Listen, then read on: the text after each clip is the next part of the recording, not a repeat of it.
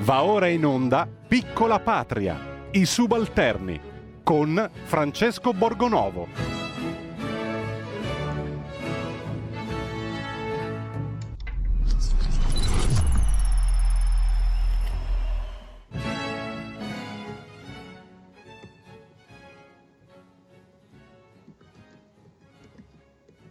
Ed eccoci qui, bentornati ai subalterni, buon inizio di settimana, caldissima, questo è il clima milanese che sta infestando un po' tutta l'Italia, ma va bene così, insomma, questo ci permette anche di combattere piacevolmente il virus e speriamo che, visto anche il caldo, ci diano finalmente la libertà di, di respirare degnamente, anche se il CTS si è preso altri giorni per decidere, così perdiamo altro tempo, al solito, insomma, eh, vabbè, ormai eh, siamo abituati a queste assurdità mascherate eh, da scienza, queste sono un po' le, le, tecniche a cui ci hanno abituato in, queste, in questi mesi di pandemia, no? dire vabbè adesso decideremo e con queste trafile burocratiche un po' da, un po' Unione Sovietica, no? o il processo di Kafka, cioè rimandare,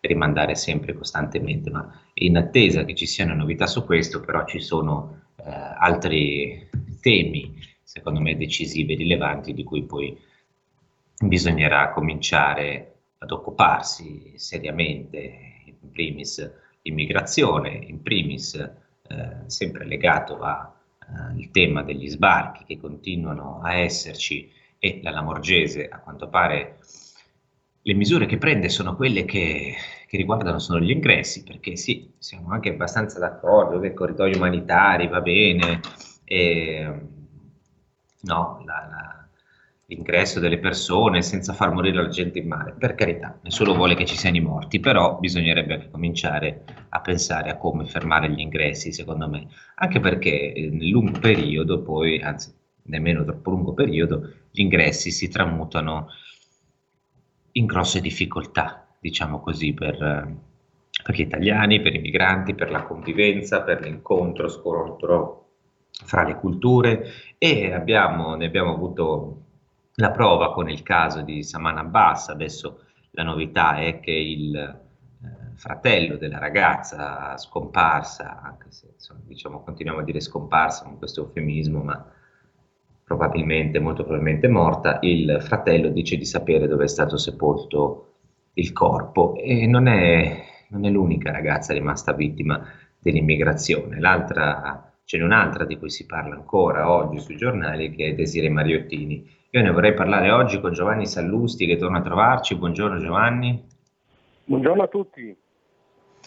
Ecco Giovanni, io ho fatto questa riflessione, no? cioè, secondo me alla fine della fiera eh, questi due atti brutali, eh, questi due morti, perché, di morti, questi due morti, perché eh, di morte parliamo, eh, ormai anche per Saman si cerca nel luogo che secondo il fratello sarebbe quello del, dell'occultamento del cadavere, e, ehm, e, poi il caso di, di, di Mariottini, appunto, secondo me si tratta di due delitti di immigrazione.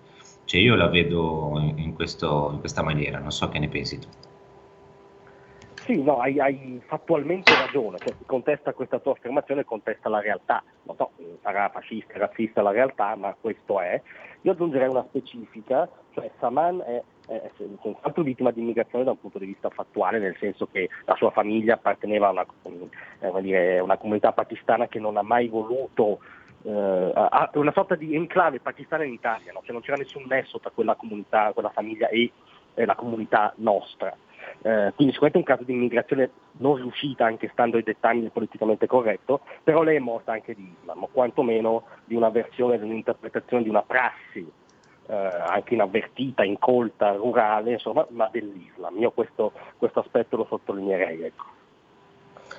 ecco poi c'è il caso di, di Desiree. Eh, la madre parla anche oggi sui giornali, dice non ho avuto giustizia. Um, sapete, lei aspettava quattro ergastoli, sapete che questa ragazza è stata uccisa nel 2018 in via dei Lucani a Roma, dentro uno stabile che sostanzialmente era occupato, cioè era lasciato lì diroccato, frequentato da spacciatori, da senza tetto che andavano lì a dormire, questa ragazza è andata lì ed è stata prima drogata e poi violentata e uccisa da quattro stranieri che mi risulta fossero clandestini.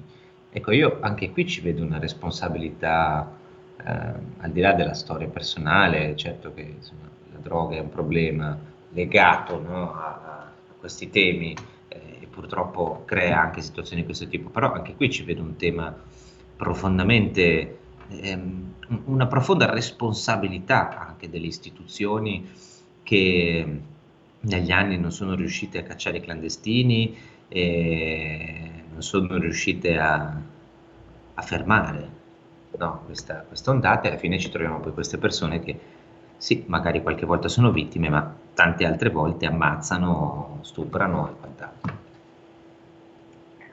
No, no, non c'è dubbio, c'è una responsabilità collettiva eh, in entrambi i casi, direi sia in quello di Saman che in quello di Desiree.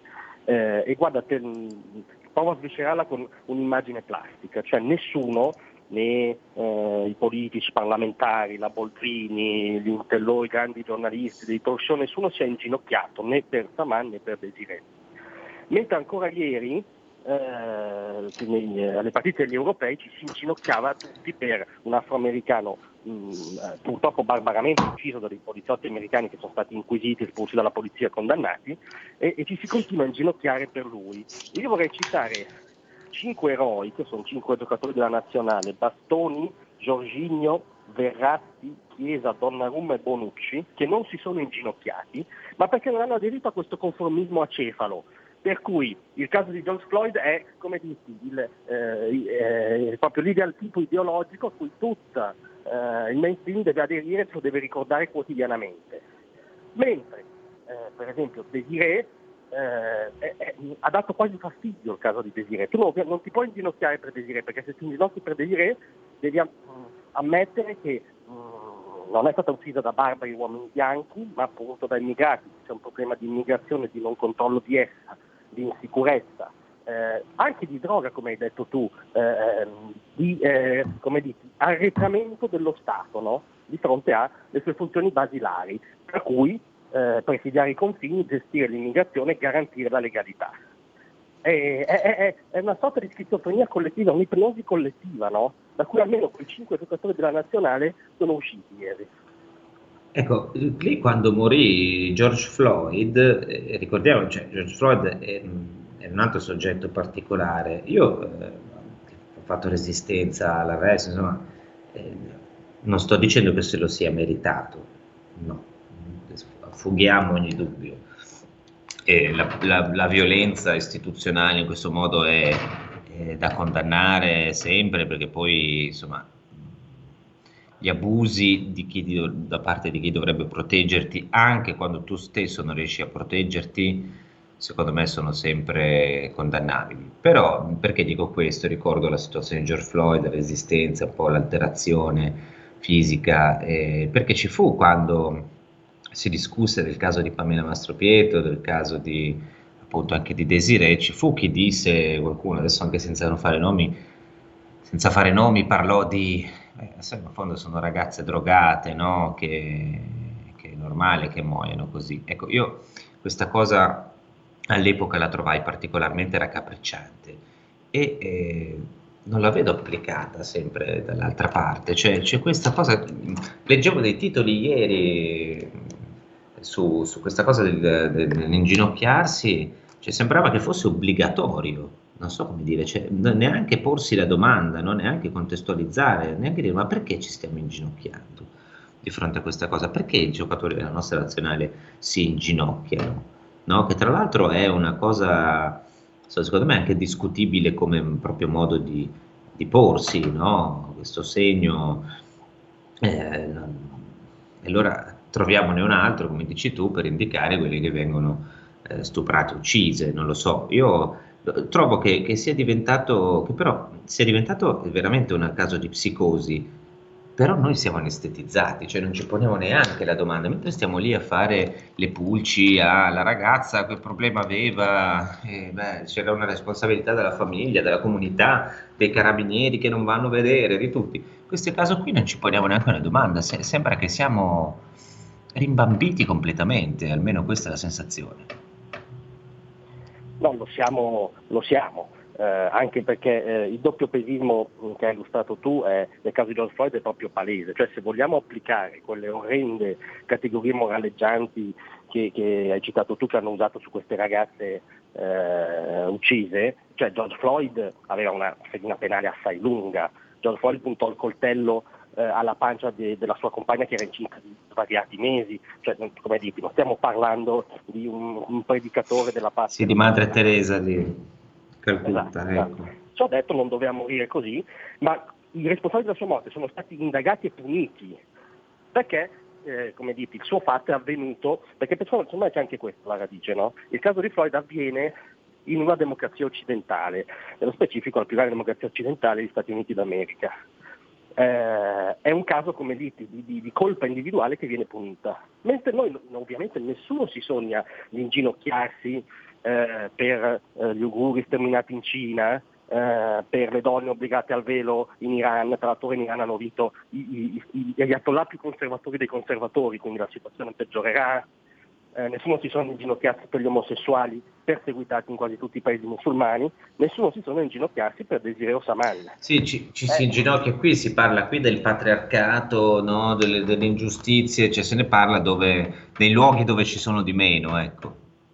Esatto, assolutamente. Eh, per, ma perché sempre il senso di colpa, ehm, cioè questa, questa, nuova ideologia, no, che io dico è diventata la nuova ideologia della sinistra perché eh, ahimè il marxismo ha fallito, anche se i manuali scolastici, eh, le, le, le, i grandi contenitori culturali ci dicono il contrario, ma il marxismo ha fallito chiaramente, no, la prova della storia. Allora la sinistra ha fatto finta che non abbia fallito e l'ha sostituito col politicamente corretto che ha come proprio base, se il marxismo aveva la lotta di classe, il politicamente corretto ha la lotta culturale, se non addirittura di razza, ma nel senso che sono loro a discriminare una razza, la razza bianca occidentale che diventa colpevole di tutte le storture del mondo. Quindi tu ti inginocchi se e solo se eh, ti inginocchi per un fatto che puoi imputare all'umanità bianca occidentale, con peraltro una generalizzazione indebita folle, visto che quei poliziotti sono stati indagati, perseguiti e giudicati da altri uomini da americani occidentali, voglio dire. Cioè, sì, tra l'altro mh, faccio, ricordo sempre che mi colpì che eh, di bianchi, eh, cioè nello stereotipo del bianco americano, del WASP, ce n'era poi uno solo lì, perché gli altri sono latinos, asiatici, e quelli che hanno, come dire, partecipato alla, all'azione che ha portato alla morte di George Floyd, erano et- etnicamente abbastanza variegati. Ecco, Assolutamente, ma ci sono curioso. delle che dicono che i poliziotti che sono più in prima linea negli Stati Uniti e sono più oggetto di, di atti di violenza da parte della delinquenza sono neri, però sono neri sbagliati quelli, no? Eh, sono neri in divisa e quindi non, eh, come dirti, non titillano. sono passati dalla parte del nemico, diciamo così. Esatto, sì, sì. sono eh, dei, dei, dei crumiri no? agli occhi politicamente corretti, esatto. stanno col padrone. E, esatto. Noi ridiamo, ma è una schizofrenia collettiva. Allora, se volete partecipare a questa discussione, contribuire con le vostre idee, ho visto che la scorsa settimana, su, in particolare il caso Saman, sull'Islam, si è sviluppata una bella discussione. Se volete, le nostre linee sono aperte, noi siamo qui, eh, vi rispondiamo, partecipiamo anche noi, insomma, cerchiamo di, di, prendere, di prendere i vostri spunti. La settimana scorsa c'è stato un ascoltatore che poi ha mandato alcune riflessioni no, sulla scuola, sull'obbligo scolastico, eh, anche scritto una mail di cui lo ringrazio. E nelle scuole senz'altro si costruisce quello che deve avvenire dopo. In teoria, appunto, ricordo che con, teoria, con il 25% di assenze i ragazzi dovrebbero essere bocciati a scuola, quindi quelli che non sanno la lingua dovrebbero essere bocciati. Il problema qual è poi all'atto pratico? Che se tu bocci un ragazzo, specialmente superiore una ragazza, in qualche maniera di questi stranieri che appunto non sanno la lingua, vengono mandati di malavoglia dai genitori o rischiano comunque sempre l'abbandono, se lo bocci poi rischi che, di perderlo in qualche maniera, che la famiglia lo, lo, ritiri, che lo faccia scomparire, quindi c'è veramente una prima linea difficile in cui bisogna misurarsi e forse noi non abbiamo neanche gli strumenti adeguati no, per far funzionare, perché Giovanni, un'altra sensazione è questa, cioè che noi in fondo le leggi le abbiamo, no, anche per tutelare le ragazze, i ragazzi, per proteggere. Il problema è che funzionano, cioè sono studiate su un modello ehm, che funziona nel piccolo numero, no? Cioè, ci sono, se, tu, se, uno va a dibattere, poi quando uno pensa, dice ma cambiamo questa legge, eh, modifichiamo quest'altra norma, e se uno ci fa riflettere poi nello specifico della norma, si rende conto che anche laddove sembra favorire gli immigrati, faccio un esempio, eh, quando a Lodi fecero quell'ordinanza, ehm, vi ricordate, sulle mense scolastiche, no? Allora lì si disse i, gli stranieri vengono discriminati eh, se devono portare insomma, tutti i documenti sul reddito perché poi devono andare nei loro paesi a prendere questi documenti ed è difficile per loro recuperarli. Che detta così sembrava una, una cosa abbastanza superficiale. Poi, per esempio, ascoltatrici, eh, insomma, casi di, abbiamo, che vi sono capitati dopo le trasmissioni che abbiamo fatto, persone, donne vittime di violenza che eh, musulmane che parlando mi dicevano io faccio fatica per questa cosa a tornare a casa mia perché lì ci sono quelli che volevano uccidermi, faccio fatica a tornare a recuperare le carte, i documenti che mi servirebbero per fare alcune pratiche. E quindi ho la sensazione che ci siano delle leggi che eh, con un piccolo numero di migranti potrebbero anche funzionare, cioè se tu sai che c'è il profugo no, perseguitato politico che non può tornare a casa sua a prendere un documento, una cosa, allora quello funziona. Ma con i numeri giganteschi alla fine produci leggi che sono ingiuste per noi e anche per gli immigrati che arrivano. Cioè il grossissimo problema è che noi non abbiamo mai avuto uno strumento adeguato ad affrontare la massa e purtroppo stanno arrivando le masse. Io ho anche questa sensazione, ma prima di sentire la tua risposta, eh, facciamo, abbiamo due ascoltatori, sentiamoli eh, tutti e due rapidamente, poi rispondiamo. Buongiorno. Sì, tocca a me. Buongiorno Borgonovo. Buongiorno. Io eh, dico una cosa sola, eh, io non mi inginocchio davanti a nessuno se non davanti a nostro Signore Gesù Cristo, quindi possono mettere bianco, nero, verde, giallo, rosso, sinistra, destra. L'unica eh, divinità, l'unico Dio a cui io mi inginocchio è Lui. Un'altra cosa, eh, con questa presa per i fondelli che stiamo vivendo delle mascherine a conclusione estiva di tutta questa pantomima eh, della, della pseudopandemia, ecco, io dico questo, il primo beota decelebrato che vedo in giro ancora all'aperto con la mascherina, io questa volta mi fermo e gli dico quello che penso, perché è per colpa di questi beoti che noi siamo in questa situazione. È per colpa loro che è un anno e mezzo che ci prendono per i fondelli, perché il primo che deve, essere, deve avere dignità e deve avere la libertà, ma dentro di se stesso, siamo noi, siamo noi. Ogni persona individualmente è il, l'avvocato di se stesso, quindi siamo noi che non dobbiamo farci prendere in giro. E il primo beota che vedo eh, a distanza di un giorno la mette, a distanza del giorno dopo la toglie, io glielo dico, perché è per colpa dei beoti che questo Stato e questo sistema ci prende per il culo. Grazie e buona giornata. Beh, grazie, al di là del, insomma, ognuno può fare le sue scelte, ci auguriamo di non fomentare ecco, risse per strada se non altro. Purtroppo eh, comunque come dire, ognuno è artefice del suo destino e usa la, i suoi pensieri, la sua testa come ritiene e eh, insomma, se a lungo si potrebbe discutere sulla libertà mentale, sulle prigioni della mente, diceva il poeta Milos. Abbiamo un'altra telefonata, buongiorno. Sì, buongiorno Francesco, sono Walter. Io Buongiorno. penso che, che, se uno si vuole mettere la maschera se la metta, che me frega, io, io, l'importante è avere la libertà. Un'altra cosa che volevo sfatare, no? quello che si dice sugli immigrati, che non sono integrati, non conoscono le nostre leggi. Guarda che le nostre leggi le conoscono benissimo, perché se c'è da uh, ricevere un, uh, chiama, un sostegno, un contributo, beccare due soldi, sono fantasticamente rapidi, sono dei cani da tartufo E chi... Eh, lì, dice... Walter, eh, mi permetta, eh, sì. la, eh, resti qui, resti qui, perché sì. lì forse, anzi faccio io una domanda, forse perché lì c'è chi aiuta, perché CGL, i sindacati, tutte le... Cioè, quello, noi ci dimentichiamo sempre questa cosa, che quando uno arriva, eh, poi dopo delle strutture varie, viene indirizzato ad esempio ai centri dei sindacati per la gestione dell'immigrazione e lì sì che ti spiegano come devi fare, magari ti spiegano un po' meno le altre regole, no? Forse anche questo, no? la mancanza del corpo intermedio, diciamo, che produce o no? Sì, sono d'accordo, d'accordissimo e basterebbe mettere una norma che dice ok, per accedere a un contributo tu devi essere consapevole di quello che ricevi e devi essere consapevole dello stato in cui ti trovi e delle leggi. Mia figlia è in Australia, mia figlia è in Inghilterra, mia figlia in Australia per avere la cittadinanza dopo 11 anni di residenza ha dovuto sostenere un esame, ma il tutto alla fine gli è costato più di 8 mila dollari Qui in Italia quando gli si dice di pagare 80 euro per avere la cittadinanza si inalbera il, eh, il partito dei buonisti. Allora, vuoi un contributo? Dall'altra parte, con una mano prendi, con una mano dai. Devi sapere, conoscere la Costituzione e le leggi italiane.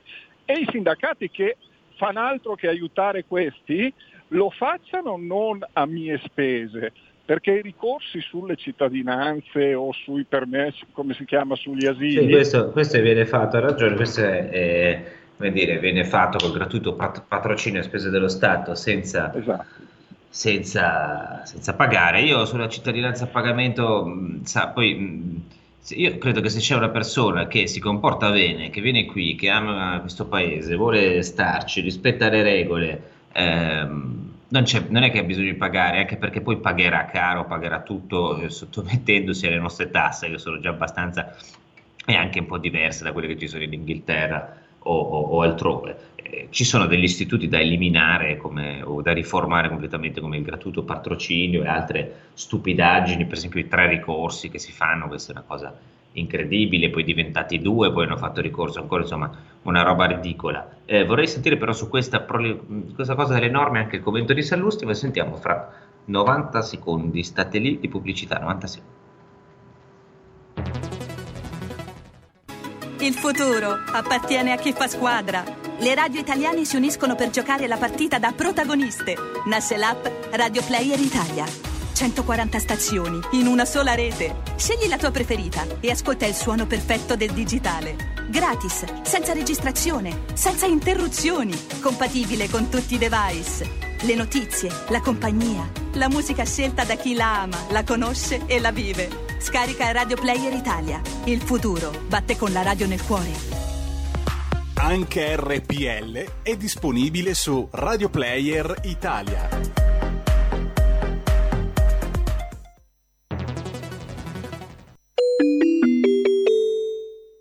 2 per 1000 alla Lega. Sostieni la Lega con la tua firma. Scrivi il codice D43 sulla tua dichiarazione dei redditi. Assegnare il tuo 2 per 1000 al codice D43, D43, D43 non costa nulla. Aiutaci ad aiutarti. Il tuo supporto è prezioso. Ricorda, D43 per il tuo 2 per 1000 alla Lega di Salvini. Porta con te ovunque RPL la tua radio. Scarica l'applicazione per smartphone o tablet dal tuo store o dal sito radiorpl.it. Cosa aspetti?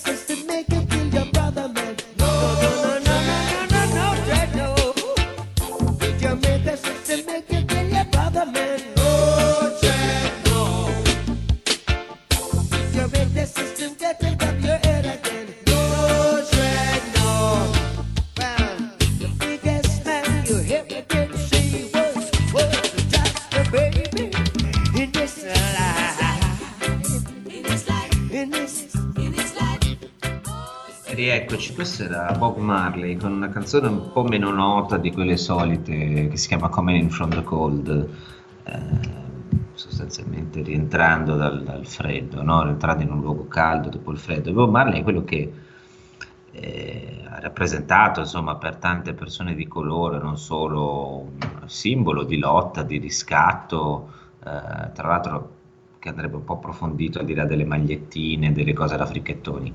E, ehm, e, c'era una sua canzone che si chiamava Get Up, Stand Up, cioè alzatevi e rimanete in piedi, che è molto diverso no, dall'inginocchiarsi. L'inginocchiarsi a me dà la sensazione, Giovanni Sallusti, proprio di una sottomissione in qualche maniera.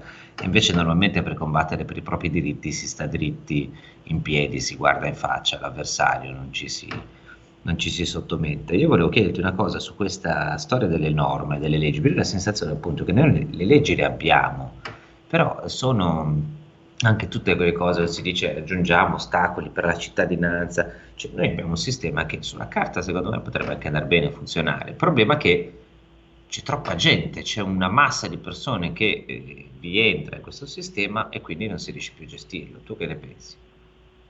No, noi le leggi le abbiamo, anzi ne abbiamo troppe cioè, questo in generale, cioè le, uno dei problemi atavici del paese è l'eccesso di normativismo, cioè noi siamo un paese iper eh, normato e, e, e, quando tu hai a che fare con un apparato elefantiaco di legge puoi trovare la scappatoia, l'equivoco, la, il sussidio, anche se in realtà non puoi averlo, trovare il cavillo, cioè lì è un attimo, no? Cioè, più leggi fai, più, più in realtà apri eh, dai adito a, a, dici, alla furbizia se non alla corruzione. Quindi noi abbiamo troppe leggi eh, e soprattutto il problema nel, nel, settore specifico dell'immigrazione è che noi purtroppo chi ha, eh, chi sia governato il paese politicamente, ma soprattutto chi lo governa culturalmente, mette in discussione la premessa, cioè che sia un fenomeno di immigrazione incontrollata di massa. Allora se tu metti in discussione la premessa è ovvio che poi cadi negli errori che dici tu.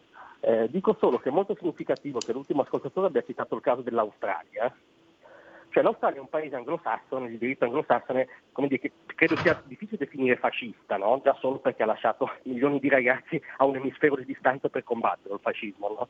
Beh, guardate che da anni in Australia, governi la destra o la sinistra, va in scena il blocco navale addirittura. Cioè in Australia se arrivano eh, delle imbarcazioni di immigrati clandestini, schierano la marina militare, li prendono, li, li trattano con rispetto, ovviamente li portano tutti su un'isola eh, adibita ad hoc per capire chi ha diritto e chi no a entrare nel paese, chi non ce l'ha viene respinto. Cioè un blocco navale con la marina militare, fatto da un paese che mi sento di definire civile. Allora, evidente... Sì, che volendo potremmo farlo anche noi, anche perché è una misura molto applicata in giro per il mondo. Abbiamo due ascoltatori e vi facciamo parlare perché siamo quasi agli sgoccioli. Buongiorno. Eh, buon... Tocca a me, sì. Tocca a lei, eh, prego. Buongiorno. Buongiorno, mi chiamo Pina e, parlo da Monza Brianza. Niente, volevo dare un consiglio a quella signora che ha telefonato dicendo che la prossima volta che incontrerà una persona l'affronterà, spero solo verbalmente, perché eh, porta ancora la mascherina e la democrazia è anche questa, se lei la vuol portare che la, non la vuol portare non la porti, se uno la vuol portare ha diritto di portarla, comunque eh, non mi sembra una persona a posto con la testa. Grazie, arrivederci. Stiamo vedendo che già stiamo fomentando della, della risa, quindi no, io penso che, voglio dire, se uno la vuole portare che se la porti, poi magari se uno vuole dire la sua, parlare con le persone senza essere, si può anche spiegare le cose, discutere, purtroppo ce lo siamo dimenticati, non qui, eh, al di fuori di qui e questo ha inasprito ha inasprito gli animi parecchio, lo vediamo anche dalle nostre telefonate. Abbiamo un altro ascoltatore, buongiorno. Sì, buongiorno, eh, sono Sergio da Trieste. Io credo che con questa nazionale ormai abbiamo toccato il fondo. Spero solo che questo governo Draghi eh, fi- finisca, eh, vada a casa perché ci riempie di debiti, ci riempie di immigrati eh, e andiamo alle elezioni. Finalmente andiamo alle elezioni e spero che un Mattarella non venga più rieletto perché è il, diciamo, ha delle no. colpe notevoli su questa condizione in cui siamo ridotti. Grazie. Ecco, mi ha fatto temere, sa che poi qui per il vilipendio stiamo attenti mi ha fatto temere un attimo cosa dice Mattarella, però su, uh, su, altre cose sono anche abbastanza d'accordo, credo che tanti vogliano eh, tornare alle elezioni e specie di certi personaggi che sono all'interno di questo governo, perché si concentra tanto su speranza, Giovanni, una parola conclusiva, visto che siamo al termine, ci si concentra tanto su speranza, ma eh, la, la Borgese passa un po' in ombra, invece io vorrei dire una cosina, la lascio dire a te sulla Lamborghini. Vuoi proprio male, insomma, ma comunque... E così, eh, per iniziare il lunedì male, del resto, voglio dire, lunedì è già una giornata difficile, è giusto iniziarla ancora in maniera più difficile parlando Lamborghese. Esatto, esatto.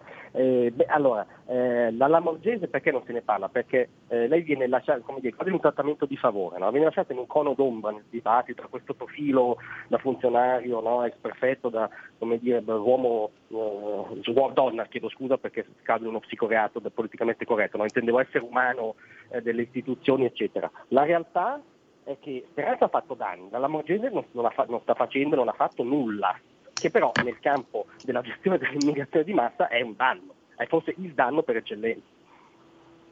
E quindi così ci auguriamo, speriamo che qualcuno se ne si occupi di questa cosa, magari scopriamo chi abbiamo, chi l'ha visto, il ministro Lamorgese che si vede solo quando deve fare eh, i corridoi umanitari, che ripeto vanno anche bene, magari se poi nel frattempo mandiamo a casa gli altri, no? quelli che non devono stare qui, poi ci prendiamo cosa, le persone che hanno bisogno quel corridoio umanitario, per carità, perché siamo bravi, bravi e buoni. Però eh, facciamo così, Giovanni, mandiamo noi a chi l'ha visto una letterina, adesso li contatteremo, chiederemo eh, dottoressa Lamorgese dov'è, cosa fa, cerchiamo questa donna da cui richiediamo un po' di interventi eh, sull'immigrazione, perché lì poi ci sono anche dei sottosegretari, c'è Molteni che un po' di esperienza ce l'ha, magari bisognerebbe anche ascoltarlo, farlo parlare un pochino. Noi siamo arrivati alla conclusione, io ringrazio, ringrazio Giovanni Sallusti come sempre, poi chissà che non ce lo ritroveremo un po' più spesso, ma adesso non, eh, non anticipiamo non anticipiamo nulla. Eh, intanto io vi ringrazio di nuovo, come sempre vi auguro una buonissima settimana e vi lascio nelle amorevoli mani, se la regia mi aiuta, come a rimettere il, nostra, il nostro jingle consolatorio, quello che ci illumina ogni puntata. Vediamo se ce l'abbiamo. Ce l'abbiamo pronto jingle. Francesco, è pronto, ma aspettiamo naturalmente la parola ah, magica. Ah, aspettiamo, giustamente, mi, mi ricordano dalla regia, allora la faccio dire a Sallusti. Noi Sallusti, come sai, abbiamo questa tradizione quando diciamo la parola magica che fa vedere, noi no, non è che ci inginocchiamo, ci prostriamo di fronte al nostro Kainarca, responsabile della radio, quindi Sabato come dicevano... Mia. Ecco. Tutti! È un bel direttore! È un bel Vorrei direttore. che anche tu Giovanni ti unissi alla celebrazione, anche tu in ginocchio di fronte a Kainarca e dicessi anche tu che è un bel direttore, se, se possiamo, no? se sei d'accordo. Sabato sera a casa mia tutti! È un bel direttore!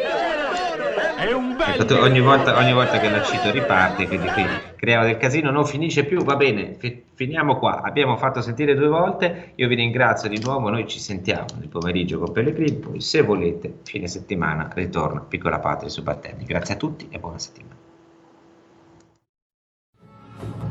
Avete ascoltato Piccola Patria, i subalterni con Francesco Borgonovo.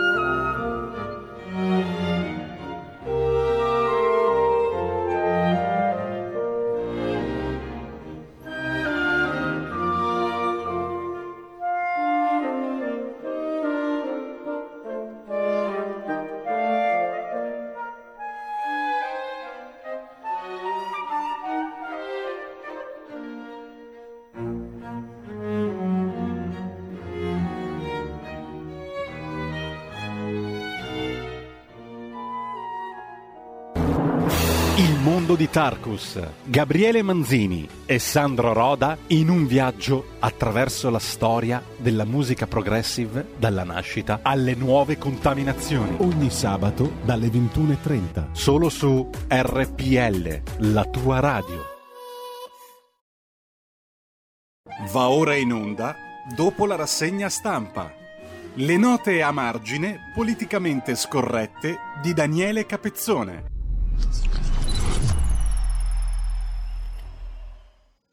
Rieccoci in onda per chi mh, eh, si fosse interessato ai brani musicali. Abbiamo ascoltato nell'ordine Occhi Belli di Giovanni del Turco che nasce a Firenze il 21 giugno oggi del 1577, musicista e dignitario di corte, e poi Abbiamo ascoltato anche la sinfonia in si bemolle maggiore l'andante per la precisione di Johann Christoph Friedrich Bach, quinto figlio di Johann Sebastian Bach, che lui nasce oggi il 21 giugno del 1732 a Lipsia. Detto questo, per dovere verso chi ha ascoltato i brani musicali che abbiamo mandato stamani, io do il benvenuto e il buongiorno, come sempre, a Daniele Capezzone che dovrebbe già essere in collegamento con noi. Buongiorno Daniele, grazie per essere con noi. Buongiorno direttore, buon inizio di settimana. Anche a te. Allora, come è iniziata questa settimana secondo te? Dopo la manifestazione di sabato, dopo mh, l'appello di Berlusconi al partito unico, sebbene nel 2023, insomma, mh, che settimana si apre secondo te?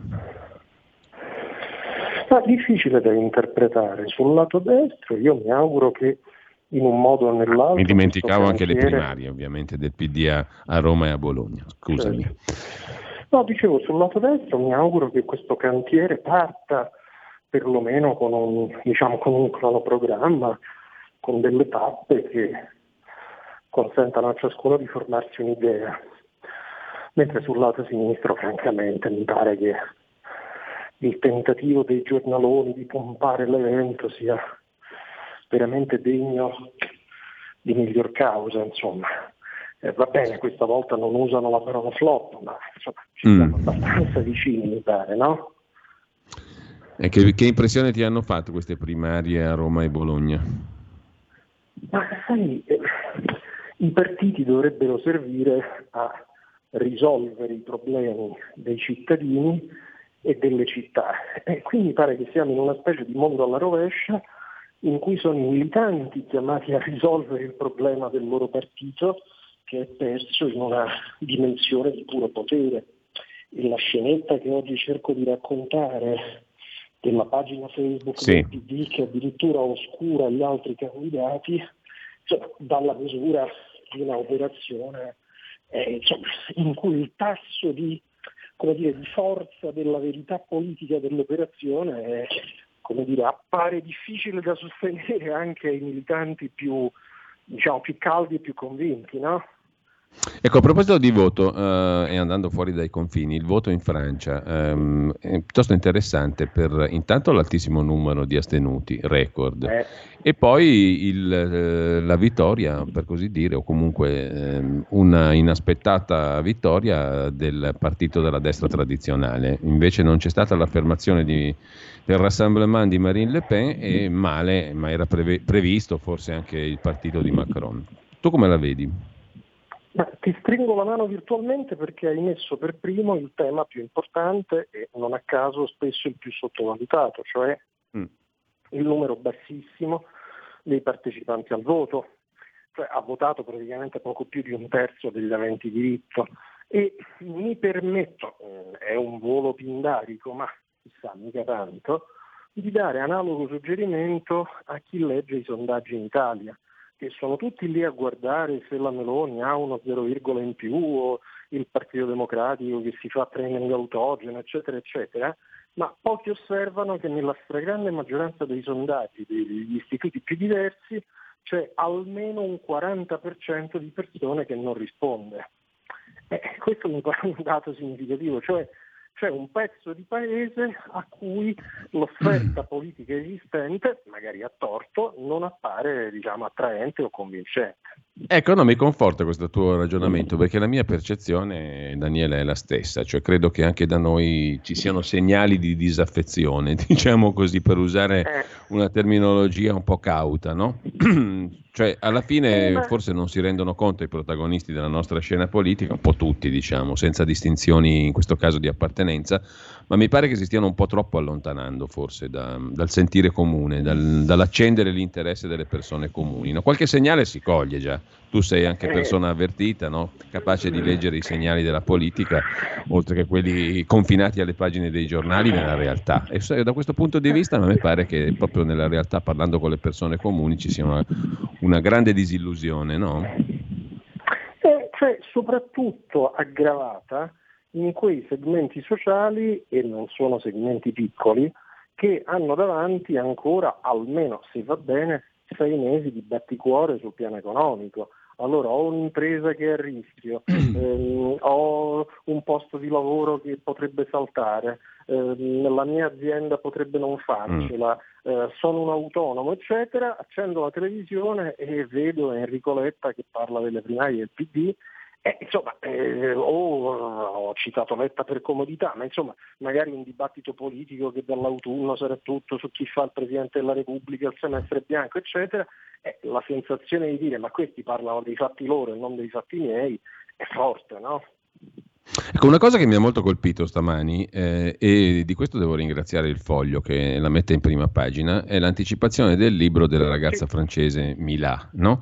Che è uscito da poco in Francia, non è ancora stato tradotto credo in italiano ed è una storia francamente incredibile quasi, non ci si crederebbe se non fosse vera. Una minorenne all'epoca sedicenne che in una discussione praticamente quasi privata su Instagram critica ferocemente, duramente il Corano, la religione, ma senza voler insultare le singole persone. Proprio, diciamo, lei lo precisa questo, no? Io ho criticato questo tipo di approccio senza criticare i singoli. Beh, insomma, in poche parole questa ragazza è stata eh, subissata da decine, poi sono diventate decine di migliaia, centinaia di migliaia di minacce di morte, di stupro terrificanti e adesso praticamente neomaggiorenne è ancora sotto scorta, vive una vita terribile per aver partecipato in fondo a una discussione quasi privata su Instagram. A me questa cosa mi ha colpito moltissimo. Vedo che però non ha colpito quasi nessuno e il foglio meritoriamente oggi mette in prima pagina l'anticipazione di questo libro. Volevo chiedere un tuo parere da laico quale sei, perché qui siamo ben oltre le questioni credo religiose. Siamo in una sfera che dovrebbe interessare un po' tutti. A me ha colpito moltissimo, soprattutto in un paese come la Francia. Cioè non siamo in, in un paese in, in Iran, siamo in Francia. No, condivido fino alle virgole quello che hai detto, incluso l'elogio al foglio e aggiungo un dettaglio, spero di non sbagliare, se commetto errore eh, correggeremo domani, ma eh, la, la, cosa clamorosa è che poi quando la ragazza ha cominciato a essere oggetto di minacce significative, eccetera, è stata lei allontanata dalla sua scuola. e questo, sì. è, questo è no, poi il rovesciamento, è il meccanismo classico per cui eh, il nostro Occidente anziché alzare le proprie bandiere e difendere alcuni valori si fa intimidire. Questo avviene in un paese, la Francia, dove come sappiamo l'insegnante è stato sgozzato semplicemente per avere raccontato che cos'era la satira rispetto a qualunque tipo di religione. No? Eh già, mm, cambiando ancora argomento, Daniele, tu hai intervistato Roberto Calderoli sulla questione dei referendum eh, sulla magistratura e sulla giustizia. Eh, L'Associazione Nazionale Magistrati ha scomunicato l'iniziativa referendaria con il suo segretario Santa Lucia. Eh, la ministra Cartabia è tornata a parlare di crisi della credibilità della magistratura. Secondo te si arriva prima con una riforma parlamentare e quindi di, di governo sostanzialmente a un cambiamento dell'andazzo? o, o, con l'iniziativa referendaria. Proprio oggi sul Corriere della Sera compare anche una pagina intera, una inserzione a pagamento della, degli avvocati, dell'Ordine degli Avvocati di Monza, che è il sesto distretto per importanza eh, numerica e anche d'affari in Italia e che lamentano una situazione disastrosa. Loro dicono addirittura che al di là delle riforme, questa è una questione proprio di, di, ABC, cioè di strutture essenziali. Mancano le strutture per far funzionare la macchina. Puoi fare le riforme migliori che vuoi, ma se non c'è la sostanza non funziona nulla. Insomma, un bel problema. Sì, e confesso che proprio la levata di scudi dell'ANM mi sembra come dire, eh, la prova provata della bontà dell'iniziativa referendaria.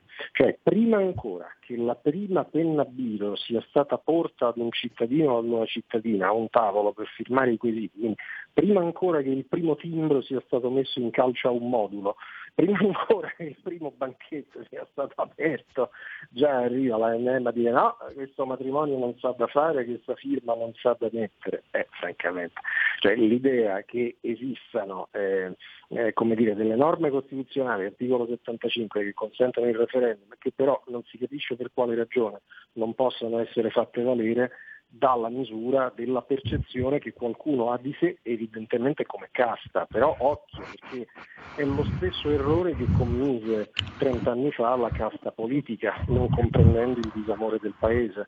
Ho l'impressione che alcuni magistrati non colgano il senso di smarrimento che c'è tra gli italiani eh, rispetto al funzionamento della giustizia oggi. No? Dovrebbe, non si capisce neanche per quale motivo un argomento del genere non debba essere sottoposto al giudizio popolare, cioè addirittura si contesta lo strumento, no? non è materia da referendum, come se fosse invece una materia riservata no, diciamo, ai sacerdoti se, della giustizia. No, anche perché quando governi del passato provarono a fare degli interventi sgraditi nel merito, si disse no, il governo non può fare decreti quando il Parlamento nel passato, beh, no, il Parlamento non può fare leggi, adesso non si può fare neanche referendum, e allora diteci voi che cosa si può fare. Eh. Um, Daniele, l'intervista del Presidente della Camera al Fatto Quotidiano, il salario minimo, il reddito di cittadinanza, il rafforzamento dei diritti, tra Conte e Grillo nessun contrasto. Ecco, adesso la prendo come spunto per chiederti sì. come vedi la salute dei 5 Stelle, diciamo così, e di Conte. Io devo dire che ho fatto fatica a pensare Conte come leader dei 5 Stelle, questa prospettiva di, mi sembra faticosa anche da tramutarsi in realtà poi con tutti, con tutti, i limiti magari verremo smentiti quando si presenterà al voto il Movimento 5 Stelle avrà un successo incredibile, però mi pare che Conte sia difficilmente un punto di equilibrio all'interno di quella galassia, o no? Mi sbaglio? Condivido, condivido la tua perplessità e aggiungo così una chiosa, cioè se per caso l'onorevole Fico eh, che parla di reddito di cittadinanza, salario minimo, licenziamenti.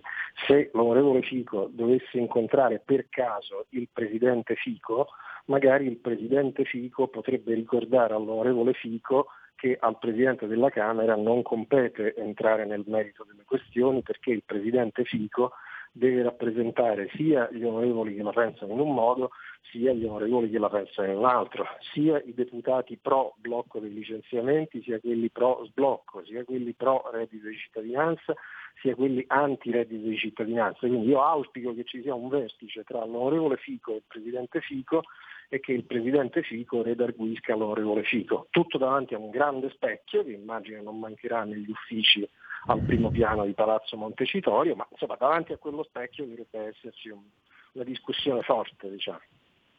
Altro tema, prima di salutarci Daniele, la procedura per l'approvazione del PNRR, il Piano Nazionale di Riforma Italiano in relazione ai fondi europei del Recovery Plan, che è una procedura che è appena partita ufficialmente la Commissione ha lanciato la procedura scritta, cioè il metodo di approvazione che prevede praticamente solo l'ok in forma scritta dei vari gabinetti. Insomma, alla fine arriverà l'approvazione concomitanza con il viaggio di von der Leyen in Italia. Eh, cosa realisticamente ti attendi da questi fondi?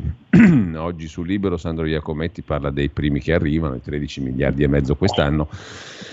Real- realisticamente come la vedi tu? Eh, conosci un po' di mio scetticismo, non voglio fare né il gufo né altro, cioè ritengo che alla fine si tratterà di somme tra il dare e avere molto limitate, vincolate nell'uso, quello che mi preoccupa molto di più è l'elemento di doppio vincolo esterno e interno che ci siamo fatti imporre, vincolo esterno da parte della Commissione che avrà degli strumenti più penetranti di scrutinio sulle nostre scelte, ma anche vincolo interno eh, perché eh, il meccanismo procedurale messo in piedi dal cosiddetto decreto semplificazione è un meccanismo che scavalca largamente le competenze ordinarie di Parlamento e Governo. Questa è la situazione reale. Allora Daniele, noto un'altra cosa prima di salutarci, che sul giornale di Augusto Minzolini c'è tutto un profluvio di aggettivo liberale dappertutto. Liberale è l'intento di Berlusconi, liberali sono mm, gli intenti di Draghi che ha fatto arrivare il PNR. Insomma c'è un profluvio di richiami alla cultura liberale che però mi sembra difetti ne, nella prassi, per tornare all'argomento da cui siamo partiti, cioè al, um, alla questione dei programmi concreti delle varie forze politiche. Qua di liberale circola poco, tutto sommato, ancora oggi, no? Ah, sai, liberale è chi liberale fa, cioè chi da liberale agisce, chi ogni due minuti ha bisogno di esibire biglietti da visita, forse, forse, forse non è così convinto diciamo, di ciò che sul biglietto da visita è stampato. Naturalmente non mi riferisco a Minzolini sì, che stimo sì. moltissimo, eh, ma mi riferisco a un problema invece di offerta politica in Italia che ha una grande propensione a definirsi in quel modo, poi invece a, diciamo, a mettere in campo contenuti corrispondenti mi pare sia meno veloce. Perfetto, ti ringrazio, io ringrazio Daniele Capezzone, buona settimana, buon lunedì anche a te, ci sentiamo domani. domani Grazie mille. Tra poco eh, la conferenza organizzata dal senatore Siri sulla questione dei vaccini ai bambini con il professor Garattini e tanti altri medici, mm, direi decisamente interessante, tra qualche minuto.